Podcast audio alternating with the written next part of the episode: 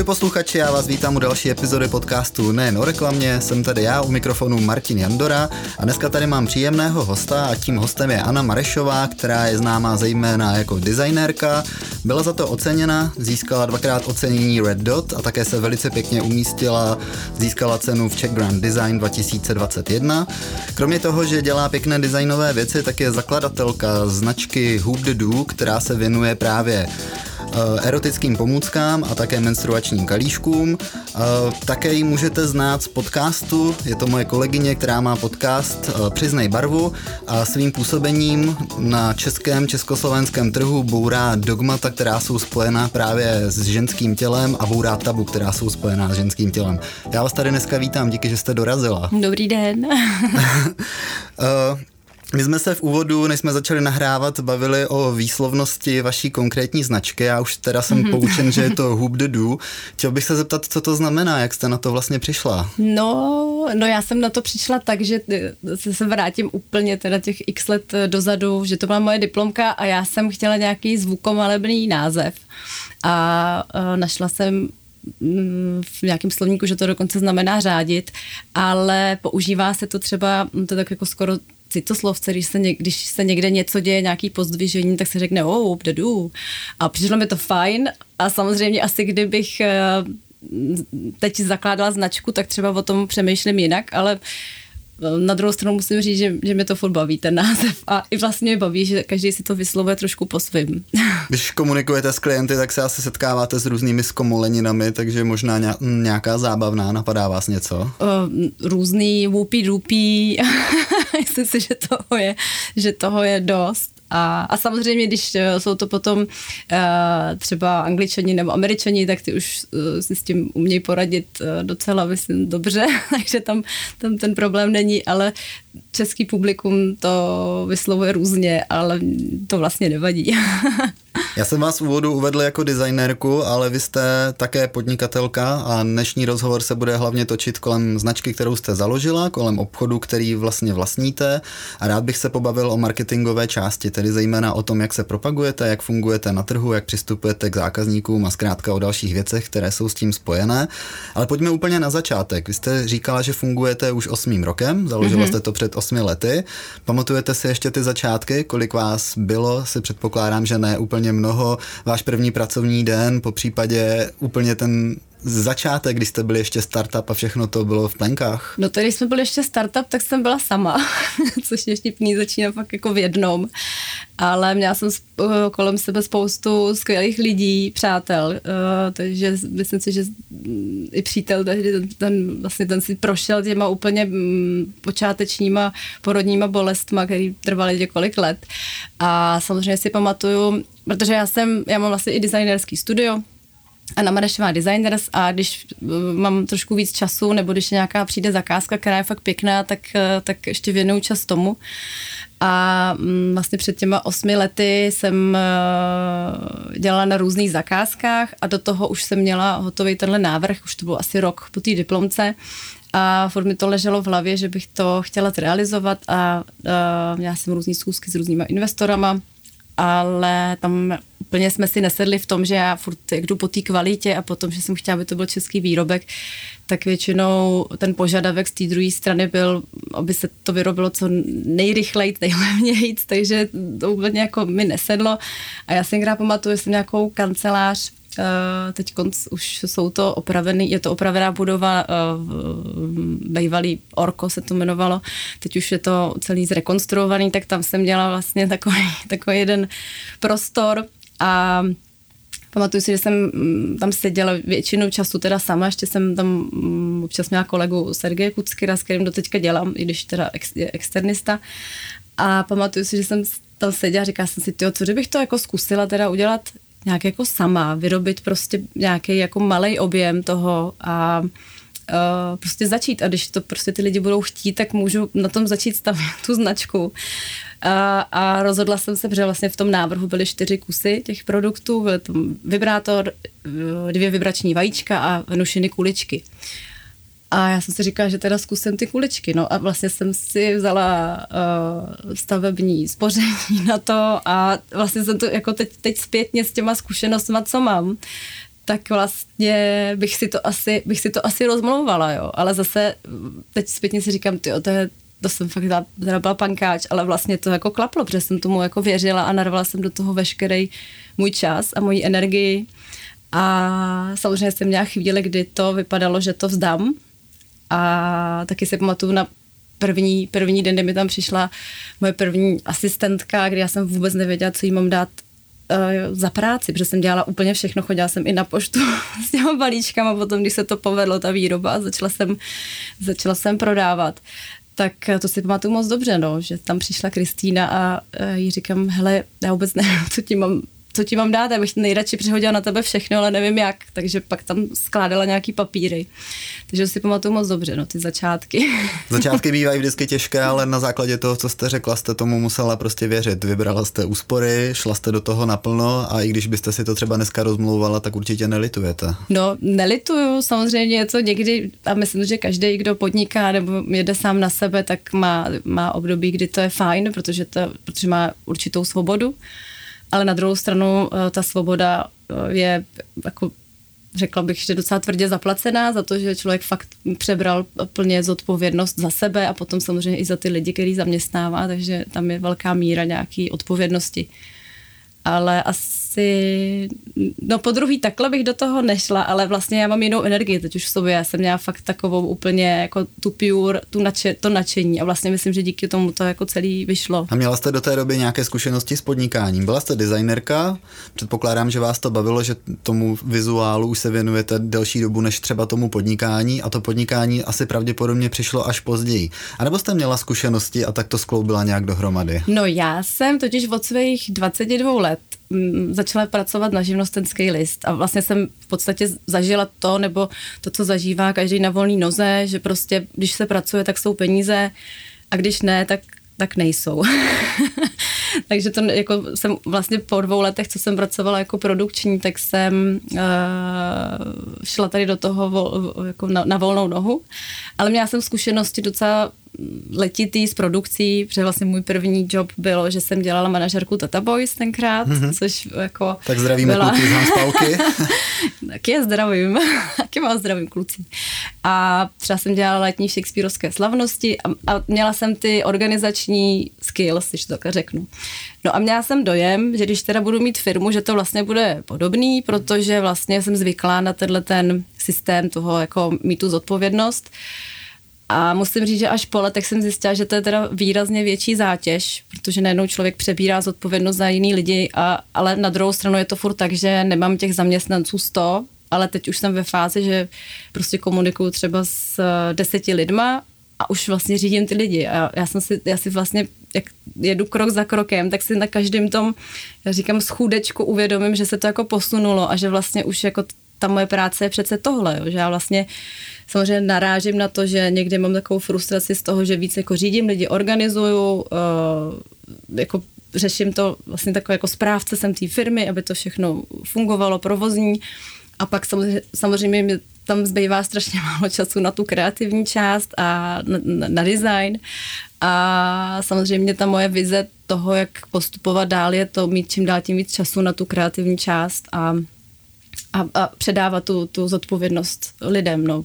Když chcete lidem předávat zodpovědnost, předala byste jim i tu kreativní část, anebo tohle si vždycky necháte na svých bedrech a prostě design půjde vždycky za vámi? No částečně, uh, protože já jsem zastánce toho, že každý umíme něco. Samozřejmě, když teď zase vrátím k té firmě, že člověk tam projde úplně jako vším, že, že vlastně si vyzkouší všechny možné profese a vlastně vždycky jsem se dostala před nějaký úkol a řekla jsem si, tak se to musím bohužel naučit, hmm. i když mě to třeba strašně nebavilo, ale já jsem zastáncem toho, že uh, každý člověk má něco, co mu jde skvěle a je prostě dobrý ty lidi najít a těm tu práci dát. A já hrozně ráda spolupracuju v týmu a vlastně jsem, a myslím, že čím dál tím více to jako učím, že mám čím dál tím víc tu pokoru a, a vlastně mm, jsem otevřená těm nápadům, těm ostatním lidem a uh, někdy třeba samozřejmě, když vidím, že to jde někam úplně jako mimo, tak řeknu, hele, to ne, to myslím, že se, jsme jako mimo ale uh, většinou si nechám ty věci třeba uležet, promyslím to, jo, že vlastně nechci říct hned na začátku ne.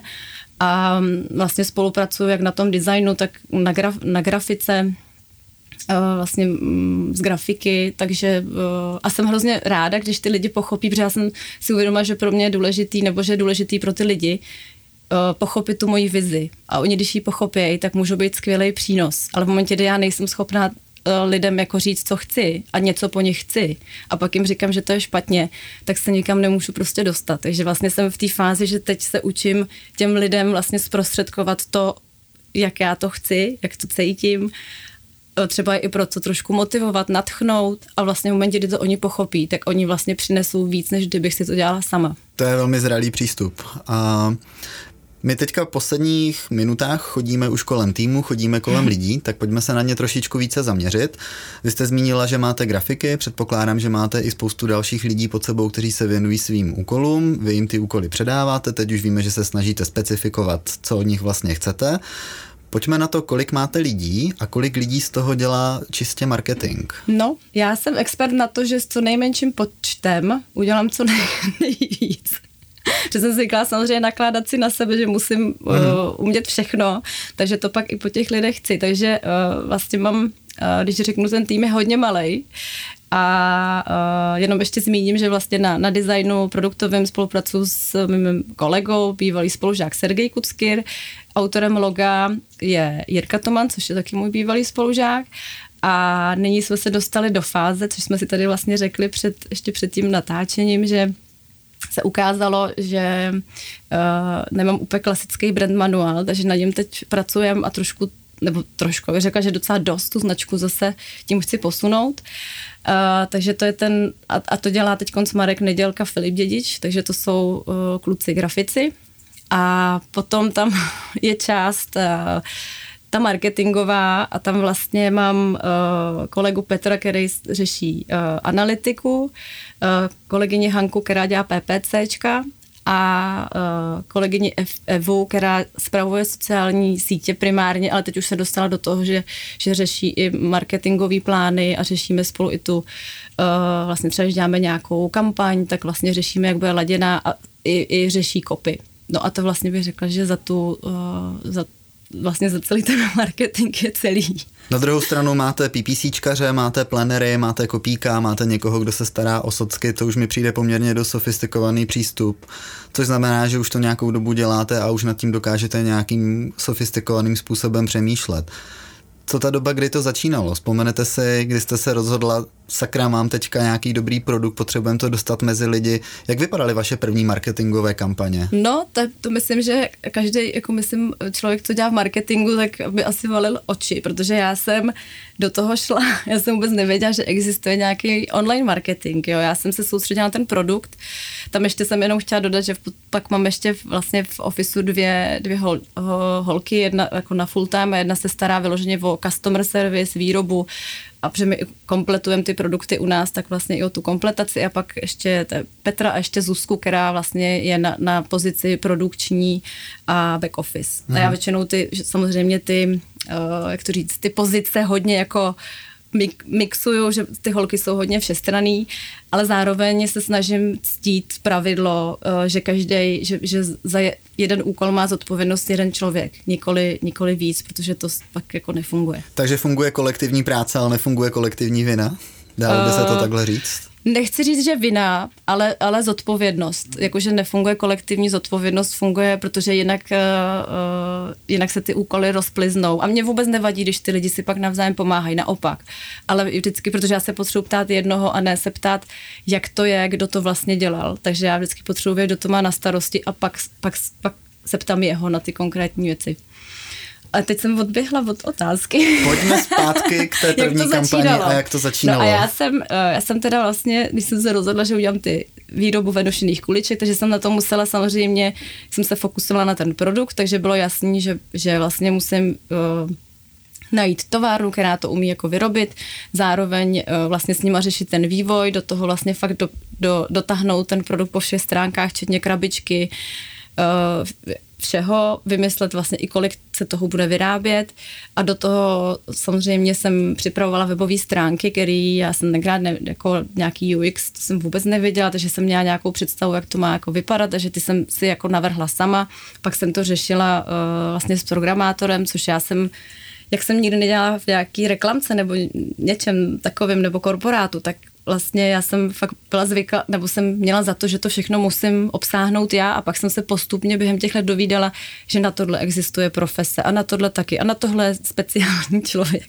No nicméně jsem také do toho šla s tím, že uh, uh, mě vlastně do toho, abych to zrealizovala, nechci říct natlačili, ale jako, že, že mě motivovali lidi, kteří mi psali během toho, když se to jako zveřejnilo někde v médiích, tam je práce, že si to chtějí koupit a vlastně těch lidí bylo strašně moc a já jsem si dělala během toho roku a půl, vždycky jsem jim odpovídala, že se to asi bude vyrábět, ale že nevím kdy a tak dále a tak dále. A během toho roku a půl já jsem si dělala takovou, takovou jako seznam těchto lidí a vlastně jsem, když už byly hotové ty stránky, což bylo někdy myslím, že září a ten produkt byl pak v listopadu hotový, tak jsem jim vlastně v září jako poslala to, že mám ty stránky a že to teda bude a že si to můžou prostě jako uh, za měsíc koupit. A já jsem to rozjela opravdu na, na, na týhle tý, na tomhle to úplně jako principu toho, že jsem jim napsala osobní mail každému, že teda bude ten produkt a prvních 300 kusů, co jsem prodala, tak se prodalo tímhle způsobem. Samozřejmě pak mě podpořili přátelé, že si koupili jeden můj kamarád, který má úplně ty první čísla těch venušených kuliček, což myslím, že má 111, 222, 333, 444 a myslím, že 555. Tak tenkrát to k Vánocům koupil uh, svý ségře, mámě, tchýni, manželce a říkal, a ty jedny si nechám jako, jako sběratelský kousek. takže, takže vlastně tímhle to začalo celý a, a samozřejmě to bylo jako pro mě jako by ten cíl, ale mě vůbec nedošlo, že tím jsem to jako rozjela a já byla potom totálně vyčerpaná a vůbec jsem nevěděla, co jako dál s tím, což byl taky zajímavý jako moment. No. Takže vlastně jednoduše řečeno, vy jste si založila webovky a pak jste začala obepisovat lidi okolo sebe a říkat jim, hele, tady jsme, tady fungujeme, pojďte si to už konečně koupit. V podstatě takhle to bylo. Samozřejmě přátelé, blízcí přátelé a přátelé mých přátel většinou, tak, tak se o tom dozvěděli. Potom třeba, když jsem nějaký rozhovor uh, do, do médií, tak jsem říkala, že to chystám, takže se mm-hmm. to mhm. jako nějak se o tom vědělo, ale samozřejmě ten online a vůbec ten web, uh, prostě uh, bylo to jako na, na punk celý, no. Si neumím představit, že píšu 555 lidem a to je ještě, já jsem dělala horší věci. já jsem měla dva, si pamatuju, jsem měla v té místnosti dva počítače a jela jsem vlastně, že jeden jsem, tam jsem obepisovala, jedno, někde, na jednom jsem měla grafiku, tam jsem měla všechny ty kreativní věci, na tom druhém jsem jela sekretářku.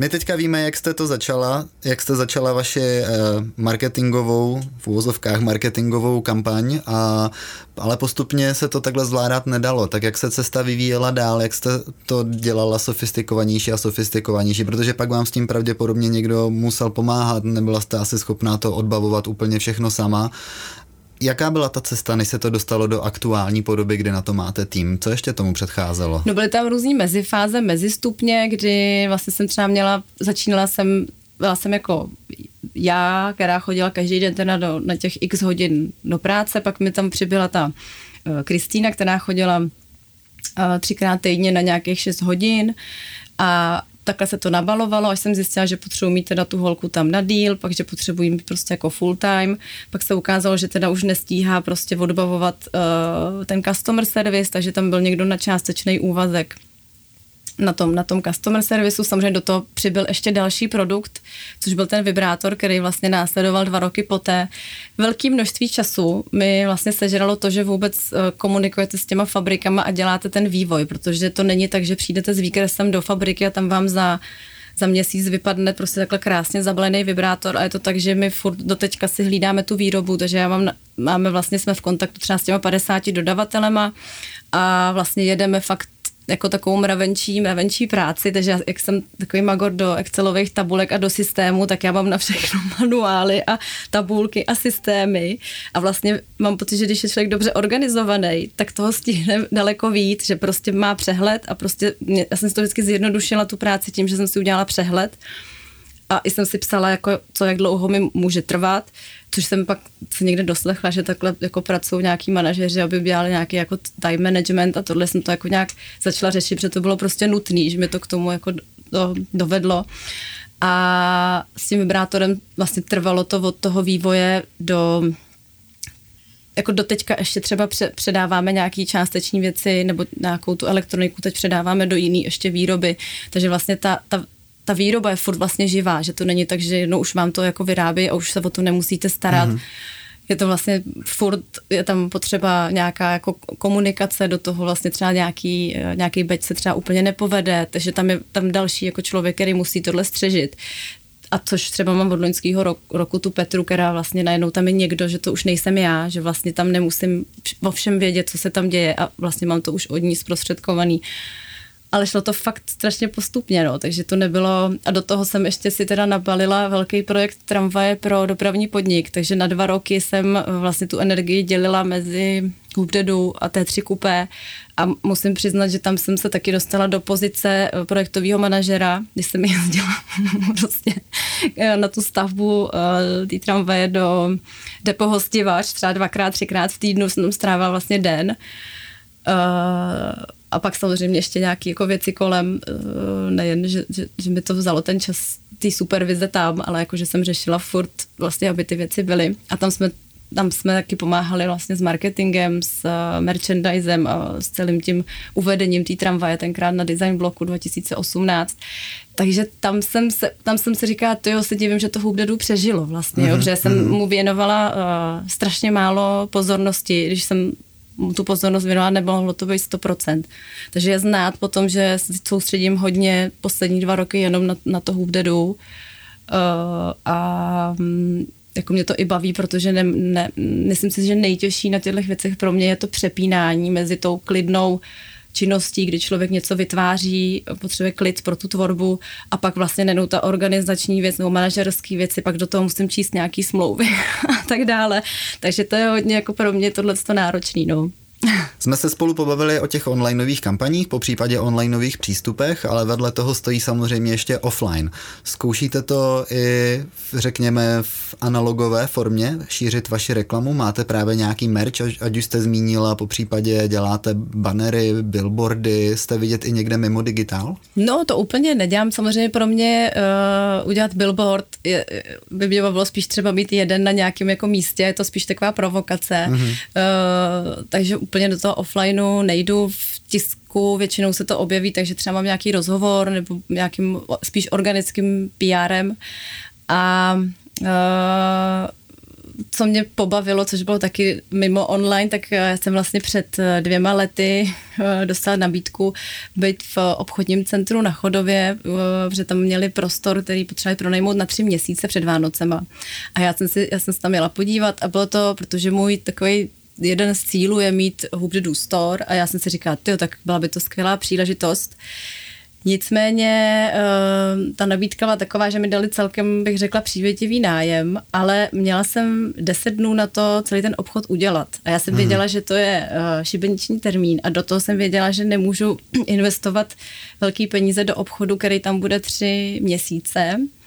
A do toho jsem věděla taky, že vůbec jsem ne, nemám žádný čas na ten marketing, že dobrý ty věci třeba trošku jako si jim dát prostor a tak, než začnete mít, než máte obchod, tak už trošku to někde promovat a každopádně ty kamenné obchody, že to chvilku trvá, než ty lidi vůbec to objeví, že tam něco takového je.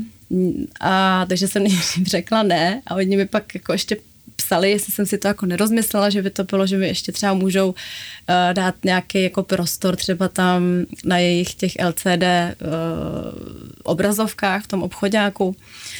Takže jsem nakonec do toho šla, takže se to jako podařilo za těch deset dnů, prostě se udělal uh, obchod, který si myslím, že vypadal velmi dobře.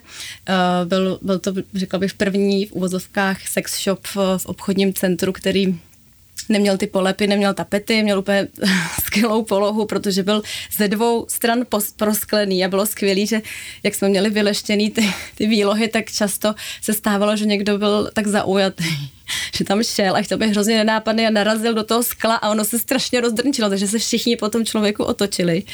Takže my jsme tam pak dali takový jako siluety vedušených kuliček, aby tam ne, nenaráželi ty lidi. A byla to pro mě uh, taky jako zkušenost. Podařilo se skončit v podstatě na nule, ale s tím, že jsme měli víc prodejů, zase jsme se ukázali jiným, jiným zákazníkům. A říkám to proto, protože mi nabídli prostor na těch, na těch obrazovkách a my jsme měli takový kratoučký video, kde je prostě ten náš vibrátor, jak se krásně balí do krabiček a, a já mám fotku, jak v tom obchodáku je přes, vlastně přes celou tu chodbu ten náš vibrátor a já jsem si říkala, jo, to je, to je super, to je vlastně, tohle mě baví. To si dokážu představit docela. Ale navzdory tomu, že prodáváte erotické zboží, tak narážíte pravděpodobně i na nějaké restrikce, co se týče marketingu, reklamy. Jednak to limituje zákon a jednak třeba bych řekl, že i mravokárci se můžou docela dost ozývat.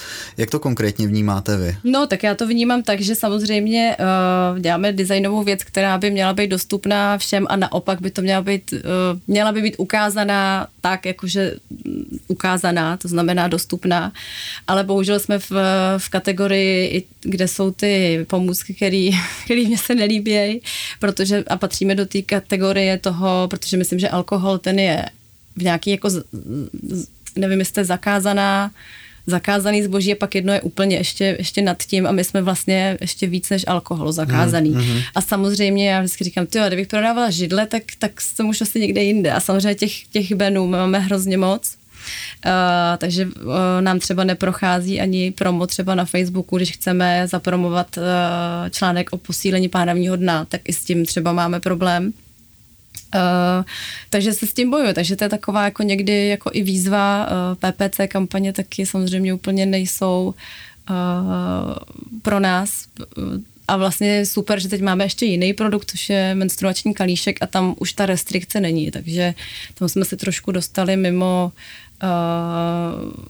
Mimo ten zakázaný Mimo rank. zakázaný rank, nicméně proto máme i dvě, dvě sajty. A zase, když se to udělá chytře, tak vlastně skrze kalíšek se potom zákazníci dostanou na vaše další produkty, takže předpokládám, že s tím taky pracujete. Pracujeme, samozřejmě tam řešíme vstupní bránu, že tam, že když mm. už si někdo koupí ten kalíšek, tak zase prochází bránou. Kalíšek je i pro holky, kterým nebylo 18, ale tam se musí odkliknout, že už jim bylo 18, takže vlastně teď s přípravou nového webu s tím letím pracujeme a myslím si, že to bude Eh, že se to, eh, že to chci udělat tak, aby pro ty zákazníky to byl úplně co nejpříjemnější přístup eh, na ty naše stránky. Mm-hmm.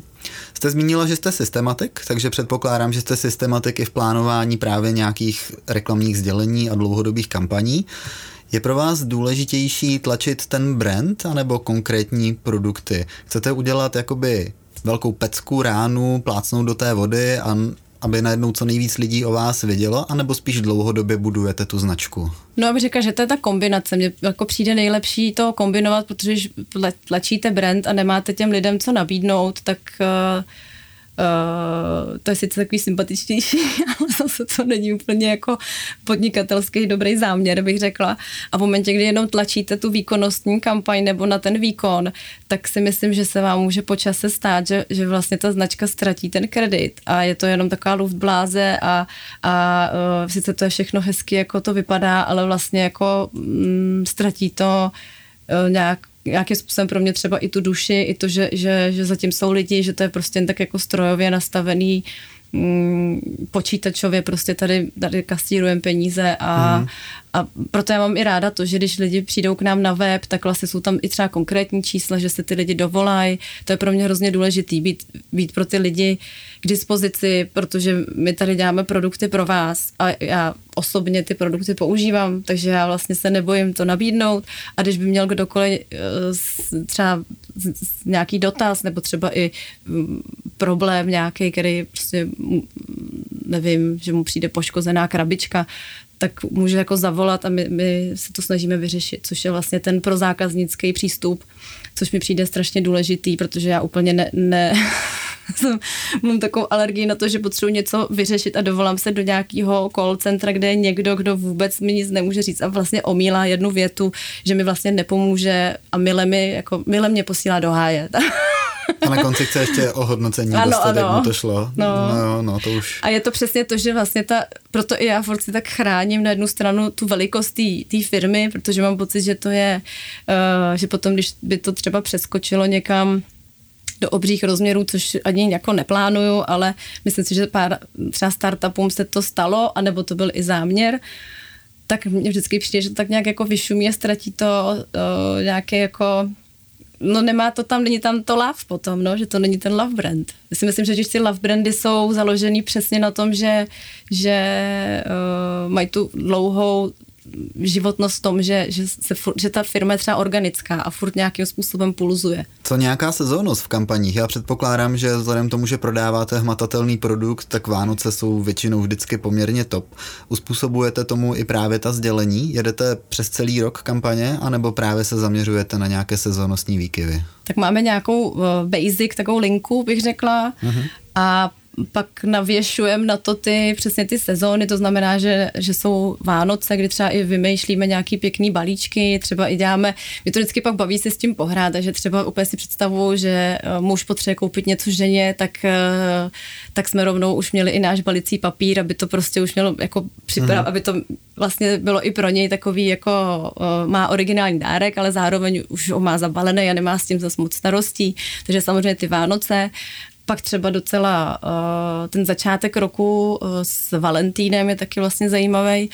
A vždycky, co já jsem tak mám vypozorovaný, tak nejhorší to je někdy v září, kdy podle mě se všichni soustředí na to, že se nakupují uh, tušky, sešity a, a všichni jsou takový jako po těch dovolených, jako že, že nechtějí si nic nakupovat, takže vždycky to září je takový, jako bych řekla, slabší v tomhle. No.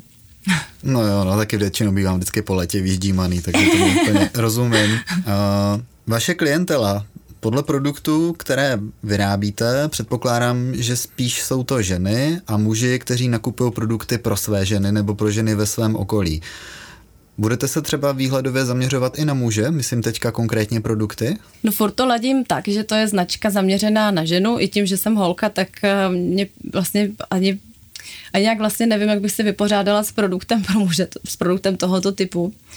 A, ale furt to, jak to říct, já, já nechci být značka, která říká, my jsme tady taková jako ženská skupina a vlastně muži se mají zákaz vstupu. Jako vůbec. Úplně právě je to, produkty jsou to pro ženy, ale chci, aby ty muži se o to zajímali, protože mm. jsou to produkty, které vlastně tu, tu, ty ženě můžou pomoct. Třeba ty venušiny kuličky jsou skvělý na posílení pánevního dna a posílení pánevní dno je jako benefit potom třeba pro oba ty partnery. Takže by to mělo v těch mužích vyvolat zvědavost. Takže, um, takže ten, sice ten, ten cílový uživatel je žena, ale ten zákazník, který nakupuje, může být i muž. Takže já se vůbec nebráním tomu ty muže do toho zapojit. Naopak jsem uh, jsem i ráda, že nejsme jako ryze holčičí kolektiv. Jako, a vlastně ty kreativní, eh, paradoxně ty kreativní věci, eh, tam, tam jsou kluci. A vlastně jsem v podstatě jediná holka, takže to je vlastně zajímavý i, i tohle to sledovat potom už na, ten, na to kopy a na tyhle ty věci, tam už prostě je dobrý, že tam je ta Eva, která je holčičí, že to taky umí jako hezky podat a, a hezky odkomunikovat ale není vůbec naopak uh, muži, podívejte se na naše stránky. Protože děláte ryze designové věci, tak je mi jasné, že třeba cenově je to úplně na jiné úrovni než věci, které nejsou designové a objednávají se z Číny. Je to víc úzkoprofilové zboží. Je český zákazník ochoten si za design připlatit? Uh, řekla bych, že já bych neřekla, že to je jenom o tom designu, protože design, nebo takhle, já bych řekla, co to je design, protože pro mě design je skloubení funkce a toho, jak ta věc vypadá. A když, a je, když jedno z toho nefunguje, tak já to nepovažuji za dobrý design. Mm-hmm. A myslím si, že je i důležitý, nebo pro mě velmi důležitý, jak ta věc je vyrobená, jestli, protože můžete tu věc vyrobit prostě jednou uh, levně a na obrázku může vypadat nějak, pak ji dostanete do ruky a zjistíte, že to je z levných materiálů, třeba eh, nekvalitní provedení. A, a, a to je ta kvalita, když máte vlastně dobrý, podle mě, design, eh, funkční a zároveň máte eh, ten výrobek provedený v té dobré kvalitě, tak tomu já říkám, že to je ta designová věc a to je ta přidaná hodnota Samozřejmě další věc, na kterou já hodně dbám, že vím, z jakých materiálů je to vyrobený, že, že to je zdravotně nezávad, nezávadný produkt, což u produktu, který přichází do styku vlastně se sliznicí s tělem, tak je velmi důležitý. Když si pořídíte venušiny kuličky někde z Ázie, tak vám těžko někdo zaručí, z čeho jsou vyrobený, když to tam může být napsaný. Nechci vůbec tady něco spochybňovat, ale to samozřejmě uh, jako těžší dohledat ten původ tý, tý, toho výrobku. A myslím si, že v posledních letech, a ten trend podle mě jde nahoru, česká, uh, nechci říct veřejnost, ale český zákazník podle mě si víc hlídá tu kvalitu. A myslím si, že nejen u produktů, je to třeba i u jídla. A vlastně myslím si, že to je dobrý jako jít potom mít opravdu, což je ten můj asi jako životní nastavení, životní styl, míň věcí, ale prostě kvalitních. A, a samozřejmě neříkám, že ty produkty jsou pro všechny, jsou dražší, ale samozřejmě, já pak někomu řeknu, kolik stojí ta výroba, co zatím je, tak ona ta výroba uh, není levná. Jako, není to tak, že uh, bych vyrobila levný produkt v Číně a nalepila na to nějakou značku a vlastně boostovala tu značku a ty lidi by to chtěli, protože to má tu značku, ale za tou značkou právě stojí ten výrobek. A je to i vlastně zajímavé, že teď, když jsme řešili, jakým způsobem třeba komunikovat uh, tu značku, teď pracujeme na novém tom brand manuálu, tak jsem si uvědomila, že spoustu značek uh, třeba má hrozně hezký Instagramy, hezký fotky, ale ty produkty, které prodávají, tam vlastně moc vidět nejsou. A často se, myslím, že každý má zkušenost, že na obrázku se něco jako vypadá dobře, pak to přijde, člověk to rozbalí a říká si, ježiš, to, vypadá hrozně a zase to vrací, nebo si to nechá a pak si říká, ty co jsem si to koupil. A já jsem si uvědomila, že, že vlastně ten produkt náš na té fotce vypadá prostě stejně. Někdy nám teda někdo i řekne, že vypadá líp eh, na život ten produkt ještě. A takže se ho vůbec nebojím ukazovat. A mm, takže si myslím, že tohle je uh, i dobrý, když ty, když ty lidi tohle vidí, že vidí ten, že se, se, myslím si, český zákazník učí vidět i ten rozdíl v té kvalitě.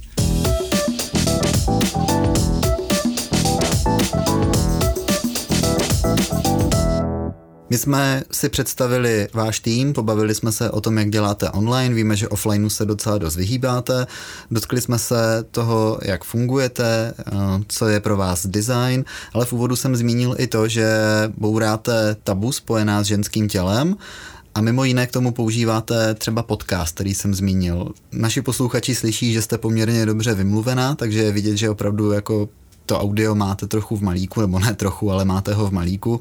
Představte váš podcast, co tím sledujete, jak moc ho zapojujete do vašich třeba reklamních sdělení a do jaké míry vlastně si uvědomujete dopad toho kontentu, který tam říkáte. No tak ten podcast zatím uh, ne, není to podcast, který byl ve, ve, ve velkém počtu dílů, uh, že jsem se tomu i chtěla vyhnout, protože jsem si říká, že nechci uh, se upsat tomu, že budu muset, uh, abych sloužila já tomu podcastu, ale chtěla jsem, aby ten podcast sloužil nám uh, a um, i ten podcast vznikl takovou, nechci říct náhodou, ale jsem se potkala s Merisí a s Bonusem Martinem Tvrdým, což je skvělý muzikant a stojí i za podcastem Vinohradská 12 mm-hmm. a potkali jsme se na oslavě jedních narozenin a oni za mnou přišli, že by měli pro mě takový nápad. Já už jsem Martina znala on dělal vlastně i hudbu k, vlastně do té tři kupé, vlastně do té animace i vlastně do toho filmu Making of, takže to zatím stojí Martin.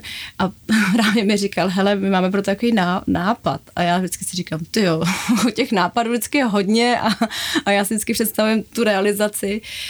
To jsem si říkala, co to bude. Jsem čekala nějaký produkt, že přijde s něčím a právě říkala, hele, tady není prostě podcast o intimitě a ty jsi jediný člověk, který to, který eh, by to nějak dál a já říkám, ty jo, a úplně jsem měla husí kůži, protože jsem si říkala, že, že vlastně Martin je pro mě takový záruka úplně top kvality a že jediný, s kým bych chtěla dělat podcast, tak je on a že vlastně mě to nenapadlo, že bych se ani netroufla ho na to oslovit, takže mi to přišlo úplně skvělý a uh, pak jsme vlastně dlouho řešili, jakým způsobem to uchopit a uh,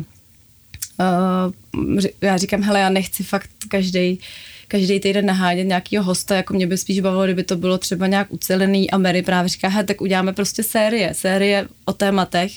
A teď je teda první, uh, je to téma je menstruace, kterou jsme, to, uh, což byla vlastně taková podpůrná, bych řekla, uh, podpůrný, nechci říct marketingový nástroj, to zní blbě, já jsem to ani nemyslela jako marketingový nástroj, spíš jako doprovodná informační nějaká, jak tomu říct?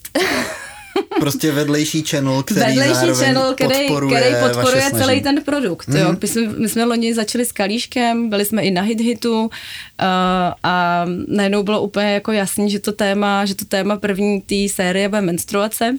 A už jsem hned věděla, koho tam pozvu, protože máme naše patronky, my říkáme Hubdidu Můzy a mezi nimi je třeba Tonya Grave, zpěvačka, Adela Elbl, Petra Nesvačilová, Miss Cool Cat, což bylo úplně boží, protože on, on, vlastně ty holky i testovali ty prototypy a Miss Cool Cat to otestovala, protože vlastně dělá akrobaci, tak jsem si říkala, jak to máme otestovat, super, jako v extrémních, jako v extrémních podmínkách. Uh, pak jsme tam měli uh, Terezi Kovalovou a uh, Petru Vrzáčkovou, což je ginekoložka, s kterou já dlouhodobě spolupracuju, protože ona mi tenkrát pomohla hrozně moc při vývoji těch kuliček, kde já jsem nebyla si jistá, jakou velikost zvolit, protože jsem měla peníze jenom na jednu formu a nemohla jsem dělat víc velikostí. A doteďka vlastně s ní jsme v kontaktu a když nám někdo volá z žen, že má třeba nějaký zdravotní potíže, si může kuličky používat, nosit, tak ona nám vždycky ochotně odpoví všechny ty odborné dotazy.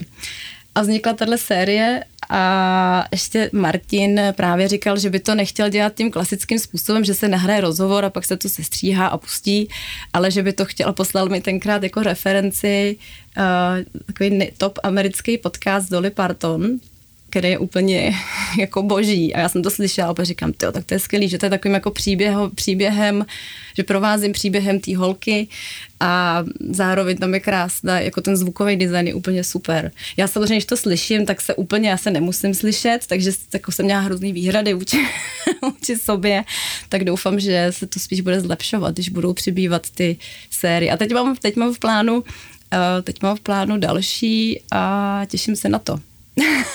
Když je to věnované ta první série menstruaci, tak jak vám na to reagují chlapy? Já už jen předpokládám, není, jako, nejsou tabu, která je třeba tam bourat, ale u mužů to může být mnohdy trošičku jinačí. Já nechci zabíhat do nějakých jako typologií typu chlapi to mají takhle a holky to mají takhle, protože si myslím, že to takhle dávno už jako nefunguje, ale přece jenom asi konkrétně zpětná vazba od muže na tohleto téma může být trošku cenější než ta od té ženy. Jak se vám k tomu vyjadřují chlapy a jak vůbec tohle přijímají? No dostala jsem jednu úplně skvělou zpětnou vazbu od mého kamaráda, který má podle mě 13-14 letou dceru a řekl mi, že mi strašně moc děkuje za ten podcast, protože uh, že jí, to, že jí to poslal jako s tím, jako odkaz jí poslal na ten podcast, že ať si to poslechne s kamarádkama. A vlastně říkal, já jsem hrozně rád, že jsem si, jako, že jsem jí mohl jako že to hrozně podle mě pro, pro otce, ten věk té dcery, těch 13, 14, nebo 12, 13, 14, podle mě strašně obtížný, jakože tam, tam vlastně už přestává být ta holka tou, tou, eh, tím dítětem a ještě není dospělá a je to hrozně, jako podle mě tam je vždycky ten vztah s tím tátou jako složitý. A, a samozřejmě do toho začíná, jako že ty holce začnou růst ty prsa, do toho prostě začíná mít první menstruaci. A myslím si, že to je těžký pro ty táty. A on vlastně hrozně děkoval, říká, to bylo skvělé, že jsem se tak jako na ní, jako že jsem jí mohl něco jako uh, v rámci tohodle jako doporučit jako, jako táta, že, to, že mi to děkoval a že ona, že si to poslechne a, a opět jsem si říkala, tak skvělý, tak, tak máme ještě cílovku prostě 12-13 let a opět jsem si říkala, že mě, kdyby jako existoval podcast, když mě bylo 13, 14, tak, takovýhle téma menstruace, tak si to s kámoškou hrozně ráda poslechnu, že vlastně, mm-hmm. protože ty otázky um, i mě tam baví to, že je to najednou podcast o konkrétním tématu, že se tam Toni neptám, kdy máš další koncert a, a, a co monkey business, jo, a, a, jaká je ta tvoje solová teď konc jako kariéra, a, ale vlastně se jí ptám, hele, pamatuješ si na svou první menstruaci? A najednou ona začne vyprávět příběh a přijde mi to něco, co ty lidi nikde nemůžou slyšet, protože na to se to ani, eh, nevím, ani, ani Kraus se na to nezeptá, podle mě. To je super, jenom bych byl možná trošičku opatrný, jestli mladé 13-leté dívky začít tak brzo spojovat s osobností třeba Adely Elbl, která je zase úplně jako no, šílená. Ale pozor, um, Adela se tam vyjádřila, jakože vlastně mě překvapilo, že, uh, že, že naopak, jakože bylo super, že i ona o tom mluví nějakým způsobem a je to taky přístup. A já si myslím, že tam je právě skvělý, že člověk poslechne mm-hmm. všechny ty holky. Každá prostě, co dělá v té své profesi, tak to dělá skvěle. A zároveň každá má nějakou svoji povahu, která se tam úplně skvěle promítne. A že třeba uh, Miss Kulket, která prostě hodně uh, pracuje s tím tělem, tak vlastně popisovala, že, že ráda cvičí, když uh, když má menstruaci, pak Petra Nesvačelová ta říká, já nic nedělám, já prostě odpočívám. A Adela Elbo řekla, no, já si dám i balkin nebo dva. A vlastně každá to řeší jako úplně uh, podle, podle té své povahy, což bylo taky kouzelný tam najednou vidět. Samozřejmě tam byly momenty, kdy jsme se i jako nasmáli. Byly tam samozřejmě i momenty, který uh, třeba jsme tam měli i téma vlastně s Terezí Kovalou ohledně antikoncepce, který byly hodně, bych řekla, uh, vážný, což bylo taky zajímavý. A takže si myslím, že je dobrý i pro ty holky z, jakoby pozorovat to, že to není u všech stejný a každý má nějaký přístup. A dokážete si vybavit vaše první setkání se seznamem? No, úplně jako první někdy v roce 90 něco. Hmm, třeba. Hmm, já si, ale, ale ten, já nevím, jestli už tam byl ten pes tenkrát. Já myslím, že ten, ten právě byl úplně že od začátku krásný. A já si mm-hmm. pamatuju, že tenkrát byla Alta Vista mm-hmm. a seznam a že my jsme tenkrát, že já mám ještě střední školu informačních a knihovnických služeb, takže já jsem měla vlastně jako by to štěstí v tu dobu, že, že my jsme se učili fakt na počítačích, takže já kolem, že vlastně to byla ta škola té informatiky a vím, že jsme měli jeden test na vyhledávání a ještě se tam tenkrát zadávalo vždycky takový to buď OR jako nebo, mm-hmm, nebo A. A pamatuju si, že jsme na to psali test a že byl prostě tenkrát Alta Vista a Seznam, že byli tak nějak na stejný, na, na stejným jako levelu, nebo jsem to tak jako uh, brala a teď Alta Vista podle mě neexistuje. Napadlo to dobře pro seznam, co si bude, seznam, no, díky. Seznam zvítězil, no tak já myslím, že za tím psem srandovním. Krasty ho má každý rád, to je pravda, zlatíčko naše. Když designujete, vytváříte věci nejenom pro váš shop, ale obecně, jste spíš analogová nebo digitální? V čem pracujete? Já to asi kombinuju. Já teda uh, hrozně mám ráda tušku a to z toho důvodu, že mám pocit, že když si píšu, já jsem, já jsem hrozný gra, grafoman, já, teda, já jako když si, si někdo někdy pak veme nějakou bednu s mýma těma diářema, tak já to mám jako úplně durch popsaný, jako do toho jsou tam nějaký skici, ale fakt píšu, já prostě úplně, a mám různý plnicí pera, to je taková moje jako nevím, uh, zábava, že prostě zbožňuju plnící pera, takže mám takovou jako mini sbírku. A, a vlastně potřebuji mít vždycky sebou tušku, že mě jako když bych někam třeba jela, nebo je to pro mě důležitý mít tušku, kus papíru seženu, ale ne, když si nemůžu něco napsat, tak mě to jako štve. Učím se samozřejmě fungovat s, eh, jakoby s nástrojema, třeba máme Freelo, místo Basecampu český Freelo, tak mi to zase přijde super mít český nástroj. Uh, onlineovej do toho vlastně jedeme společný kalendář a takovéhle věci. Do toho samozřejmě, když pak potřebuju dělat grafické věci nebo ve 3D, tak tam samozřejmě jdu ráda do, do toho uh, počítačového prostoru ale jako ne, já třeba mám iPad, a já vlastně vůbec nejsem schopná ho využívat, jako by ho asi využíval jako jakýkoliv jiný designér s tou tuškou. Jako mm-hmm. já, já prostě to radši si našmudlám prostě v ruce. Já, to nej, já vůbec nevím, čím to je, ale nějak mám napojenou tu ruku víc na ten mozek, než když, i, i když tam je ta tuška u toho. Jako mě to funguje nějak prostě jinak. Mm-hmm. Nevím. Mm-hmm. Takže bez tušky uh, jako ne, no. A mám i, mám i vlastně uh, klasický diář, kdy kdy si tam všechno do, zapisuju. A vlastně jsem si uvědomila jednu věc, že když si to zapíšu rukou, tak já si to pamatuju. A v momentě, kdy to naťukám, nebo mi to někdo naťuká do kalendáře, tak, tak je to tak nějak někde ve vzduchu a musím se na to jako podívat. Ale takhle vím a třeba říkám, hele, já tam něco mám, 16.30, úplně nevím, co to je, ale myslím, že tam něco je. Jo, a že si jako pamatuju fakt, že 16.30 v úterý jsem si to zapsala. No. OK. A když čtete knihy, tak máte radši papírovou klasickou verzi, anebo už jste přešla na čtečku elektronickou? No, já, já bych řekl, že jsem furt jako ten papírový typ.